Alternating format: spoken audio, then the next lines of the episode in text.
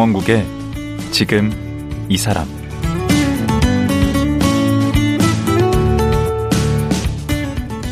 안녕하세요. 강원국입니다. 어제에 이어 배구 덕후 부산대 곽한영 교수와 말씀 나누겠습니다. 어제는 배구와 사랑에 빠지게 된 순간에 대한 얘기, 그리고 배구를 좋아하게 되면서 어떻게 생활이 달라졌나에 관한 얘기를 나눴는데요. 오늘은 곽한영 교수와 작년 도쿄올림픽, 그러니까 여자 배구 4강 신화에 대한 얘기를 해보려고 합니다. 곽 교수는 4강 신화가 부싯돌과 불쏘시개의 힘이었다고 말하는데요. 배구 덕후 곽한영 교수 만나봅니다.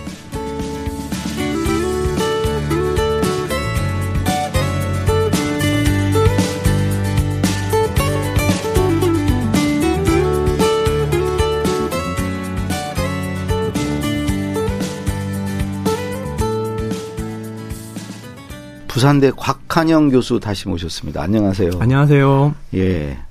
어제 좀 얘기가 너무 흥미진진해서 오늘 좀 다시 모셨습니다. 네. 예. 그런데 하나 궁금한 게. 네네네. 그, 제가 이렇게 보니까. 예. 그 덕후예요, 덕후. 어, 그러니까 아유, 부끄럽습니다. 배구에 빠지면 배구 덕후가 되고. 네네. 무슨 동화 이런 거에 또 빠지면 또 그쪽 덕후가 되는 스타일인 네네. 것 같아요. 네네. 부끄러운 일이 아니고 제가 볼 때는 이제 그 이렇게 어디에 빠지면 어떤 몰입의 즐거움 같은 거 있잖아요. 맞습니다. 그 네. 근데 주변에서 보는 사람은 네. 특히 이제 가족 네. 그 결혼하셨 예, 예 결혼했고 네. 애가 둘 있습니다. 네, 그러면 그 배우자나 네네. 아, 아, 아, 자식 입장에서 볼 때 그 좀 아빠를 어떻게 볼까요? 어, 근데 저희 집은 네. 어 그런 부분들을 오히려 더 같이 공유하는 편이에요. 배구도 같이 봐요? 네, 배구도 같이 봅니다. 같이 보면서 음. 이제 저한테 이제 물어보죠. 저 선수는 어떤 선수야? 뭐 음. 저기 저기서 왜 저렇게 되는 거야? 이렇게 물어보기도 하고요. 음. 직관 갈 때도 뭐 어, 멀어서 좀 문제이긴 한데, 어, 가, 가능하면 대부분 같이 다니려고 하고. 자녀들도 다 배구로 좋아합니까? 아닙니다. 어, 애들은 역시 남자애들이라 게임을 좋아합니다. 음. 근데 같이 배구를 보면은 또 같이 제가 이제 설명도 해주고 음. 뭐 이런 거다 저런 거다 얘기해주고 아들이면 여자 배구 좋아할 것 같은데. 아 근데 요즘 애들은 아무래도 게임이 좀 우선인 음, 것 같고요. 예. 예. 아, 어른이 좋아하는구나. 예. 근데 그 작년에 네네. 그 도쿄 올림픽에서 이제 4강 여자 배구 4강 진출했을 때 네네네. 그 우리 교수님이 쓰신 글이 네네. 되게 화제가 됐다고 그래요. 어떤 내용의 글이었죠? 아, 사실은 저도 그게 그렇게까지 어, 많은 반향을 얻을 거라고는 생각을 잘 못했는데요. 네. 음, 이제 원래는 우리나라 여자 배구팀이 객관적으로 전력이 그렇게 높지 않은 편이었었어요. 올림픽에 나간 것만으로도 사실은 대단하다고 할 어, 정도 상황이었었는데. 그 정도였나요? 예, 그렇죠. 근데 그 상황에서 심지어 그 예선전에 이제 주축이었던 선수들 몇 명이 음. 뭐 이런저런 사정으로 못 나오게 됐거든요. 그 이재영, 이다영 예, 예. 선수. 예. 그 선수들 같은 경우 상당히 주축에 속하는 음. 선수들이었었고 또 이제 리베로로 우리나라에서 세계적인 수준의 리베로 음. 선수인 김혜란 선수도 못 나오는 상황이 음. 됐었고요. 그러니까 거의 전력이 한 반쯤 빠지는 상황이었으니까 음. 이제 올림픽에서 뭐 예선 통과하는 것도 아마 안 될 거다라는 어. 게 아주 현실적인 예상이었었거든요. 어. 네, 근데 거기서 4강에까지 올라가게 되니까 음. 어떻게 해서 음. 우리가 이런 어 전설 기적을 쓸 수 있었는가에 음. 대해서 궁금해하시는 분들이 많이 있었는데 네. 저는 이제 조금 보이는 부분이 있더라고요. 아, 이런저런 이유들이 작용하지 않았을까라고 생각해서 네. 글을 쓰게 됐는데 아마 궁금해 하셨던 분들이 되게 많았던 것 같아요. 그러면 그거를 그게 네. 보인 게 뭐예요? 크게는 두 가지 정도 얘기를 두 가지 세 가지 정도 얘기를 할 수 있을 것 같아요. 음.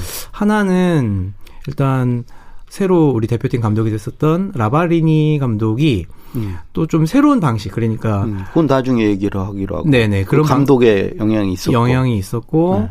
그리고 선수들의 집중력이 확실히 남달랐던 부분이 음. 있었어요. 오히려 그 아까 말씀드렸던 위기 상황이니까 네. 선수들이 어떻게든 최선을 다해서 우리가 가진 것 이상을 해내야 되겠다라는 생각이 있었던 것 같고 음.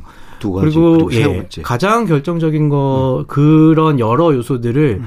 묶어내서 터트리려면 음. 뇌관 같은 게 있어야 되는데 음. 그 뇌관의 역할을 할 김연경 선수의 역할이 아무래도 컸다고 할 수 있겠죠. 그 누구나 예상할 수 있는 건데 평가할 수 있는 건데 네? 저같이 아주 배구 문외한도 네네네. 어, 그거 얘기하겠는데요? 아, 어, 감독과 김연경 선수와 그 선수들의 어떤 단합 집중력? 맞습니다. 사실은 그래서 제가 의아했었다니까요. 아니, 어. 누구나 다 알고 있는 얘기를 썼는데, 음, 음. 이게 왜 수천 번씩이나 막 공유가 되고, 음. 뭐, 이러나. 왜 그러지? 왜 그랬지? 글쎄요. 제가 글을 그, 잘 쓰셨네. 글을 잘 써. 아, 네. 아니, 글재주가 있으신가? 네. 어. 지금 말씀하시는 분이 부산대에서 그 사회교육과 교수신데 네. 이법 관련한 서 그 가르치는 교수세요. 배구 쪽 아무 관계 없는 분이신데 네. 예, 이렇게 배구에 빠지셔가지고 책까지 쓰고 지금 그러신데 우리 교수님이 쓰신 글. 네, 봤더니 네. 제목이 네. 그단 하나의 장작이라고 돼 있더라고요. 네네네. 그 책의 그 소제목이. 단 하나의 장작. 이게 이제 김연경 선수를 얘기하는 것 같은데 맞습니다. 이게 어떤 의미로 이런 걸 쓰신 거죠? 어, 2차 세계대전 때 어, 독일군이 썼었던 약품에 관련된 얘기를 아, 했었어요. 아, 뭐죠? 그러니까 당시에 2차 세계대전 개전 초기에 독일군이 유럽을 휩쓸 수 있었던 제일 큰 작전적인 요인으로는 전격전이라는 게 있어요. 아. 계속해서 뭐 번개불 말 그대로 음. 번개불처럼 계속 전진해 나가는 거거든요. 음. 근데 이게 그런 전격전 자체가 됐다라는 게 신기한 것보다 그렇게 하면 인간이 기계가 아니니까 음, 지치잖아요. 예. 네, 그거를 이겨냈다는 게 놀라운 거거든요. 오. 근데 그때에 이제 독일군에서 그 병사들한테 지급했던 약이 페르비틴이라는 약이 있어요. 아, 그 뭐예요, 그게? 예, 그 약이 우리가 이제 착각하는 것 중에 하나가 이런 건데요. 그 위기의 순간에 만약에 우리 아이가 예. 자동차에 다리가 깔려 있는 상태다. 차 들죠. 예, 엄마가 막 차 들고 음. 혹은 뭐 마약을 하면은 막 힘이 세지고 네. 이게 뭐 superpower라고 생각을 하는 경우들이 많이 있잖아요. 네. 근데 인간은 어디까지나 생명체니까 네. 자기의 한계가 100이라고 하면은 그 근처에 안 가려고 하는 거예요. 자기를 보호하기 위해서 보호 본능 아. 같은 게 있는 거죠. 아. 그래서 뭐 70, 60 정도로 힘을 만약에 제한을 한다라고 그러면 내 애가 차에 깔렸는데 음. 그런 거 생각할 타이밍이 아닌 거죠. 음. 그러면 최대한의 힘을 발휘를 하는 거죠. 그러니까 어. 없던 힘이 만들어지는 게 아니라 아, 원래 갖고 있던 힘을 그쵸, 잠재력을. 예. 그 근거가 있는 얘기예요, 지금? 예? 근거가 있는 아, 얘기예요? 그렇습니다. 과학적으로? 예, 예, 예, 예. 원래 그 약이 그런 역할을 하게 된 대신에 그렇게 해서 한계점까지 가기 때문에 음. 이게 마약도 후유증 같은 게 그렇게 해서 계속해서 하게 되면은 실제로 몸에 이상이 오게 될 수 있는 거죠. 어. 이 올림픽 때도 그런 어떤 느낌이 아니었을까라는 생각이 들어요. 음. 그러니까 선수들의 입장에서 잘하자 잘하자라고 생각을 하는 거야 뭐 늘 있는 일이긴 한데 음. 김연경 선수가 다른 어떤 선수들을 뛰어넘는 음. 강력한 어떤 승부욕 같은 걸 보여주면서 음. 선수들을 한, 한 대로 뭉치게 하게 되니까 음. 선수들이 자기가 평소에 가지고 있었던 수준의 한계를 훨씬 뛰어넘는 그게 그, 원래는 있었다는 거예요. 그렇죠. 뛰어넘는 예, 예. 게 아니고 원래. 그렇죠. 없는 힘을 낼 수는 없는 거거든요. 음. 사실은 역으로 보자 그러면은 우리가 4강 신화라고 하지만 4강전 그다음에 3, 4위전에서는 상당히 큰 차이로 지거든요. 브라질하고 세르비아한테 음. 거의 상대가 안 될 정도로 지거든요. 음. 그거는 역으로 얘기하자 그러면 그렇게 우리가 집중력 혹은 어떤 이 그 사람들끼리 힘을 모으는 이것만으로는 돌파할 수 없는 한계 지점을 보여준 게 아닐까. 그 부분을 억지로 뛰어넘을 수는 없었던 게 아니었을까라는 음. 생각이 들기는 합니다, 사실은. 음. 그래서 그런 부분이 제대로 불타오르려고 그러면은 음. 아까 말씀드렸던 뇌관 혹은 장작에 음. 해당하는 역할을 하는 사람이 있어야 되는데 네. 그 역할을 했던 게 김연경 선수였다라고 생각이 되죠. 그 국제 배구 연맹에서 뭐 이런 얘기했다고 10억 명 중에 한 명 나올까 말까한 선수다. 네. 음, 그 정도인가요? 예, 사실은 우리가 이제 어, 또 속된 표현으로 왜 국뽕이라고 하지 않습니까? 음, 음. 근데 이제 김영현 선수는 그렇게 볼 수는 없는 진짜로 어, 대단한 능력을 가진 선수예요. 음. 키가 음. 192cm거든요. 일단은 예, 예, 장신이긴 한데 음. 포지션이 센터가 아니라 이제 레프트 공격수거든요. 음. 공격수 중에서 190이라고 하면은 해외 큰 키 예? 큰 키가 아니에요. 큰 키입니다. 해외 기준으로 키예요? 봐서도. 예, 해외 오, 기준으로 봐서도 큰 키. 타고났네. 예, 그렇죠. 네. 근데 더 중요한 게 있어요. 이렇게 장신이면 되게 느리잖아요. 네. 속도가 빨라요. 오. 속도가 빠른데 이게 막 무슨 뭐 슈퍼맨 얘기하는 것처럼 참 되게 왜 있는데 원래 예전에는 이 김영현 선수가 키가 작았거든요. 예, 어렸을 때 이제 그 배구를 처음 시작했었던 초등학교 중학교까지만 해도 작았었어요. 아 그래요? 예, 작아서 되게 절친한 친구인 김수지 선수가 있는데 음. 김수지 선수가 오히려 어렸을 때 훨씬 키가 컸기 때문에 음.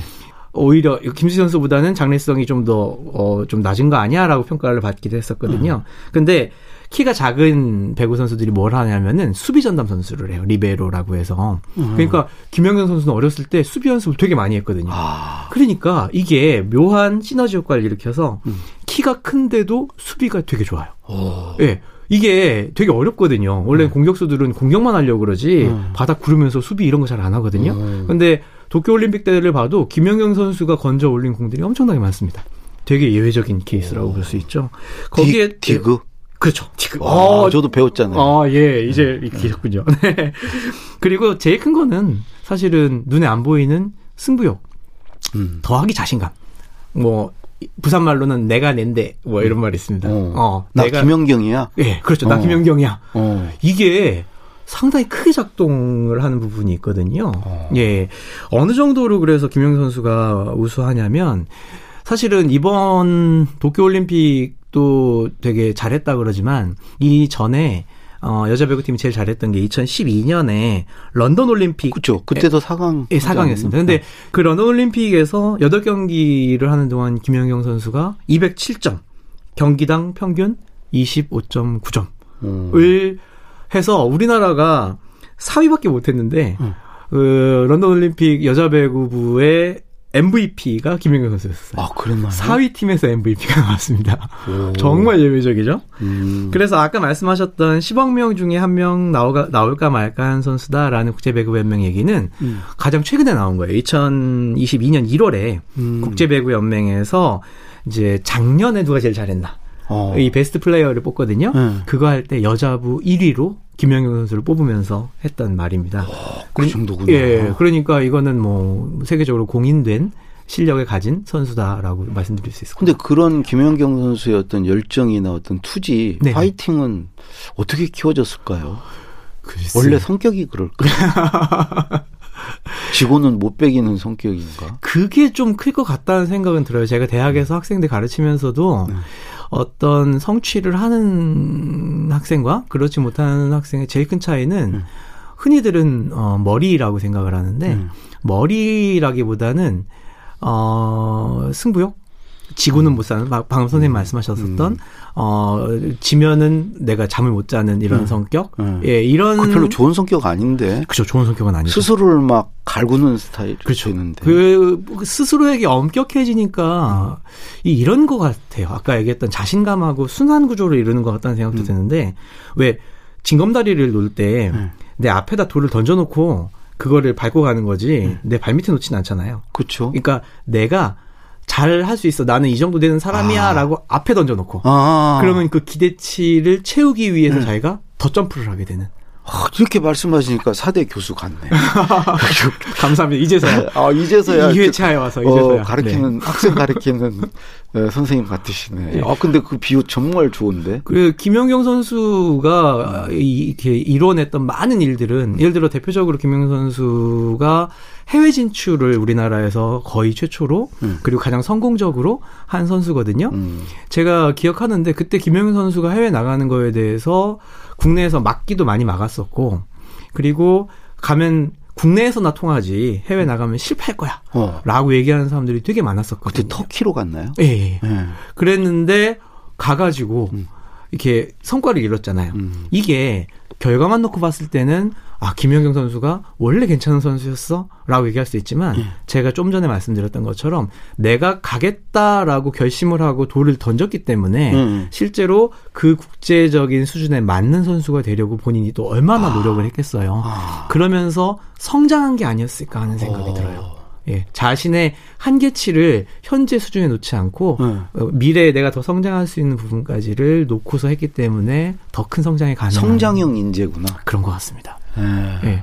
항상 천재는 자기가 뭘 가지고 태어나는 사람이 아니라 음. 자기가 가져야 할 것에 대해서 계속 생각하는 사람들이 아닐까라는. 아 오늘 명언 나왔네. 감사합니다. 근데 그 책에 보면 이제 부싯돌과 불쏘시개로 비유하면서 네네. 우리 이제 김연경 선수와 그 라바리니 라바리 아, 라바리니. 라바리니 감독 라바리니 감독 네네. 그죠? 네네. 이 두 사람을 이렇게 비유를 했어요. 누가 부싯돌이고 누가 불쏘시개입니까? 아마 부싯돌에 속하는 해, 해당하는 게 아마 라바리니 감독이 아닐까라는 거기서 이제 부싯돌을 하고 네네. 어 불쏘시개 얘기는 이제 김연경 선수 얘기는 쭉 했으니까 네네네. 그러면 이제 부싯돌 얘기를 좀 해보죠. 네.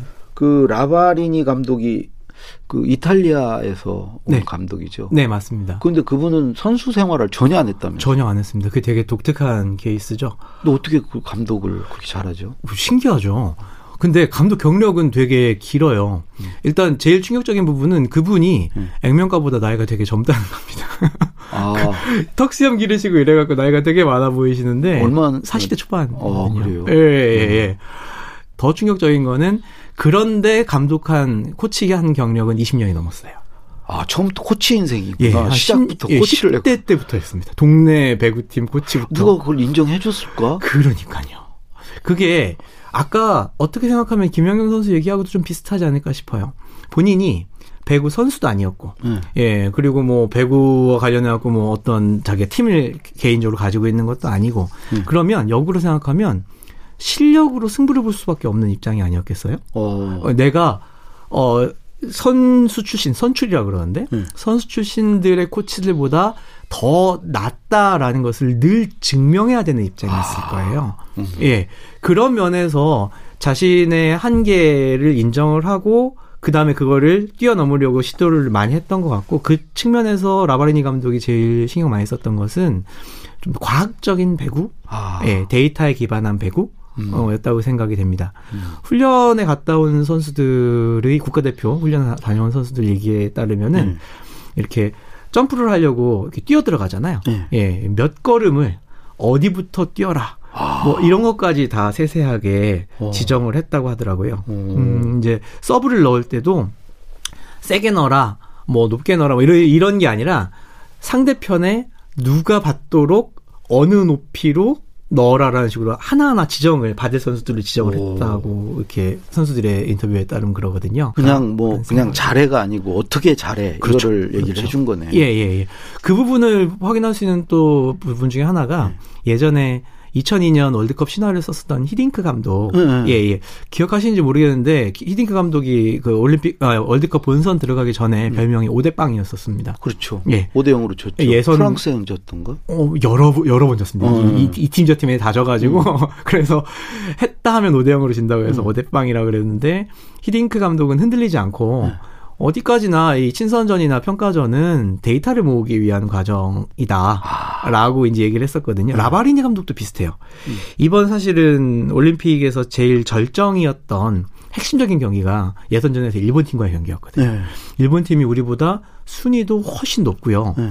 더군다나 음. 개최국이었잖아요. 그렇죠. 예, 그래서 일본은 이기기는 쉽지 않을 거다라고 생각했는데 라바리니 감독은 그 전에 있었던 대회에서 일본 팀을 만날 기회가 있었는데 네. 그때 우리 대표팀이 아주 박살이 납니다. 3대 0. 네, 거의 예. 3대 3대 1이었나 3대 0으로 음. 이제 거의 박살이 나는데 음. 박살이 나는 과정을 제가 저 그 중계도 봤는데 가만히 보면 계속해서 테스트를 해요. 라바리니 감독이 아. 이 선수 넣었다, 저 선수 넣었다. 특히 세터는 잘 안 바꾸는데 세터도 계속 바꿔가면서 음. 테스트하면서 데이터를 모으는 게 보였었거든요. 아. 아마 당장은 좀 욕을 먹고 하더라도 정작 중요한 건 올림픽이다라는 식으로 음. 자신의 목표를 명확하게 잡았던 게 아니었을까 그런 음. 생각이 듭니다. 추측일 뿐입니다만. 네. 음. 그래도 왠지 신뢰가 갔네요. 근데 지금 어제 오늘 계속 네. 그 이제 배구 예찬론을 펼쳐 주셨는데 그 이제 모든 거에는 빛이 있으면 어둠이 있고 그렇죠. 그렇지 않습니까? 네네. 계속 있었던 그 어떤 배구에서 안 좋은 네. 일들 그런 네. 걸 떠올리는 분도 있으실 텐데 네. 뭐 그런 걸 뭐 구체적으로 제가 뭐 말씀드릴 필요는 없는 것 같고. 네. 이제 그런 걸 볼 때 어떤 생각이 드십니까? 팬의 입장에서는요. 네.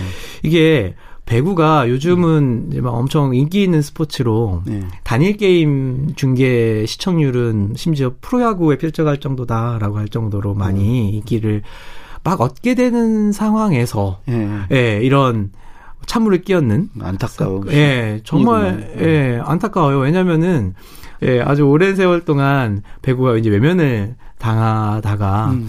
이제 처음으로 사람들이 배구의 이제 매력도 알게 되고 관심도 갖게 되고 하는 시점이었는데 아마 옛말에 호사다마라고 음. 한 것처럼 사람들의 관심이 더 커지니까 음. 이제 좀 예전에 이렇게 묵혀 있었던 문제들이 다시 등장하는 게 아닌가라는 생각이 들고 그 IBK 기업은행 그거는 다 이제 정리가 된 거죠. 그렇죠. 예, 기업은행 사건 같은 음. 경우도 음. 역시 이제 팬의 입장에서는 참 안타까운 일이었는데 음. 그 기업은행 사태가 오히려 전화 위복이 될 수 있다라는 것을 보여준 사건이 아니었을까 싶어요. 음. 기업은행 팀이 그 사건으로 휘청거리면서 거의 뭐 최하위까지 내려가기도 하고 뭐 몇 몇 패를 연속해서 예, 하고 예, 그랬죠. 예, 예. 그리고 뭐 아마 모기업에서도 고민이 많으셨던 것 같고 음. 근데 이제 김호철 감독님이 부임을 하시면서 음. 이게 수습이 되면서 음. 오히려 선수들 이제 그 팬들의 입장에서는 이 IBK를 응원하는 그 단일 팀으로서 팬이 가장 많은 팀 중에 하나가 됐어요. 그리고 아, 예, 그래요. 예. 작년에 완전히 관심의 초점이었습니다. 작년에 여자 배구계는 좀 강팀과 약팀이 너무 이렇게 딱 정해져 있어가지고 음. 순위가 거의 고정되는 바람에 좀 재미가 없었거든요. 음. IBK 팀은 물론 안 좋은 일 때문에 그랬지만 밑으로 떨어졌다가 다시 반등해서 올라가는 어떤 드라마를 좀 보여주면서 아. 예 오히려 어, 팬들의 입장에서는 관심의 초점이 되는 음. 예, 그런 계기를 만들어내기도 해서 어떤 문제가 있다고 덮어놓을 것이 아니라 그 문제를 직시하고 잘 해결을 하면 음. 오히려 좀 더 발전할 수 있는 계기로 작동할 수 있다라는 걸 보여주는 사례가 아니었나라는 생각이 듭니다. 음. 그 어제 말씀하셨나? 그 공을 보지 말고 이제 사람을 네네. 봐야 된다. 네네네. 그 배구 어떻게 봐야 재밌습니까? 어떻게 관전을 해야 되는 거죠? 사실은요. 배구가 이제 룰이 쉽다고 생각을 하기가 쉬워요. 음. 근데 의외로 조금 어렵고 복잡한 부분이 있어요. 뭐죠? 예, 대표적으로 제일 어려운 게 로테이션 룰이라는 겁니다. 아, 예, 예, 예. 이게 사실은 강팀과 약팀 사이를 조정하기 위한 부분에 좀 가까워요. 만약에 어떤 팀에 정말 키 큰 선수들이나 아주 잘하는 선수들이 한 두 명, 세 명 있다. 네. 그러면 그 선수들이 맨날 앞에 있으면 어. 이게 경기가 한쪽으로 완전히 기울어 그렇겠네. 버리지 않겠습니까? 네. 그러니까 강제로 자리를 이렇게 돌도록 아, 되어 있어요. 그런 취지구나. 예, 예, 예. 그래서 뒤에 가 있는 선수들은 앞으로 와서 수비를 하거나 공격을 하지 못하도록 음. 예, 어택 라인 뒤에서만 할 수 있도록 이렇게 돼 있거든요. 그래서 이제 이 로테이션을 돌도록 되어 있는데 이 감독들이 머리를 써야지 되는 거예요. 만약에 아. 저쪽 팀에 공격을 아주 잘하는 선수가 있을 때 음. 우리 팀의 블로킹 아주 잘하는 선수를 짝 지워서 돌릴 건지 아. 아니면은 요걸 엇갈리게 해갖고 돌릴 건지 음. 뭐 이런 거를 매 세트가 시작될 때마다 이거 순서를 짜서 내거든요. 아. 그래서 딱 그 세트 시작되었을 때 만약에 짝이 안 맞아가지고 저쪽에 공격 되게 잘하는 선수인데 우리는 앞에 키가 작은 선수가 로테이션이 됐다. 그럼 이제 망한 거죠. 와, 예. 머리 싸움이 있구나. 그렇죠. 보이지 않는. 음. 거기서 또 재밌는 게 있어요. 음. 그러면 그거를 또 극복하기 위해서 그러면 키 작은 쪽으로 공격을 하려고 하지 않겠어요? 그러면은 서브를 딱 넣는 순간에 키가 큰 반대편에 있던 선수가 그쪽으로 싹 돌아갑니다. 아. 예, 그걸 스위칭 한다고 얘기를 하는데 음. 그런 식으로 해서 하는 것들은 공을 바라보면 잘 안 보이고요. 음. 선수들을 바라보면 음. 그런 부분들이 좀 보이거든요. 오. 그래서 기본적인 룰 같은 거를 조금 알고서 보시면 훨씬 재밌을 것 같다는 생각이 오. 듭니다. 야, 그거, 그거 하나만 들었는데도 되게 재밌네. 근데 그 이 배구는 네네. 지더라도 네네. 3대 1로 지느냐, 3대 0으로 지느냐가 네. 다르다면서요? 그렇죠. 아시는 것처럼 5판 3선승제잖아요. 음. 예, 세 세트를 따면은 이기게 돼 있는데 음. 그러면 만약에 어떤 팀에서 두 세트를 가져갔다. 음. 그러면은 우리 팀이 이걸 역전을 할 가능성이 별로 없다라고 생각해서 선수들이 네. 경기를 포기해버릴 수가 있잖아요. 그렇죠. 그죠? 이런 것을 막기 위해서 원래는 배구 해외 리그 중에서 제일 유명한 수준이 높은 리그가 이탈리아의 세리에 A라는 그 리그가 있어요. 네, 들어봤어요. 예, 예, 예. 거기에서는 두 세트를 따면 네. 승리하지 못하더라도 근데 두 세트를 따는 건 어떤 의미냐면은 풀 세트를 간 거예요. 음. 간단히 생각하면 이런 겁니다. 졌더라도 음. 5세트까지 가서 끝까지 하고 진 거와 어. 그냥 3대 빵으로 진 거는 어, 그... 달라야 되지 않냐라는 어. 거죠. 어. 그러니까 잘 못하는 팀에서도 끝까지 물고 늘어지는 거죠. 어떻게 음, 우리도 그 룰을 적용합니까? 아, 우리나라도 그걸 적용하고 있습니다. 우리나라는 어, 국제배구연맹에서 음. 그 룰을 도입하면서 우리나라에도 도입이 돼 있거든요. 근데 이제 선수들이나 팀 입장에서는 이게 좀 부담된다고 그래요.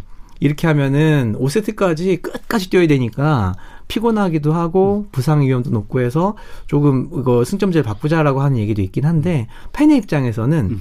그냥 쉽게 넘어가는 경기가 없이 다들 음. 끝까지 물고 늘어지는 모습을 음. 보여주니까 저는 현재 승점 제도가 대단히 음. 좋은 제도가 아닌가 생각을 합니다. 아, 우리가 모르는 것들이 참 많네요.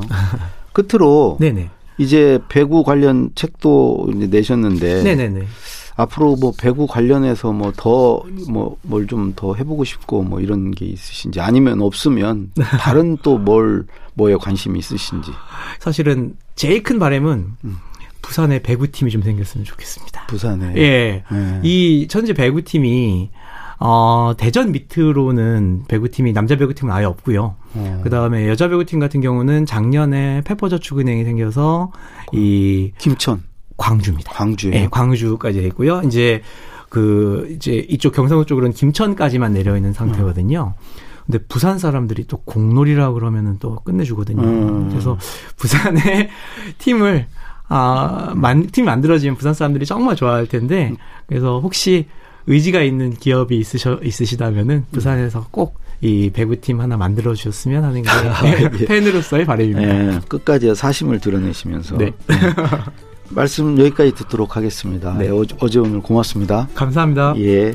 배구 사랑에 빠지는 순간이란 책을 출간한 부산대 일반사회교육과 곽한영 교수였습니다.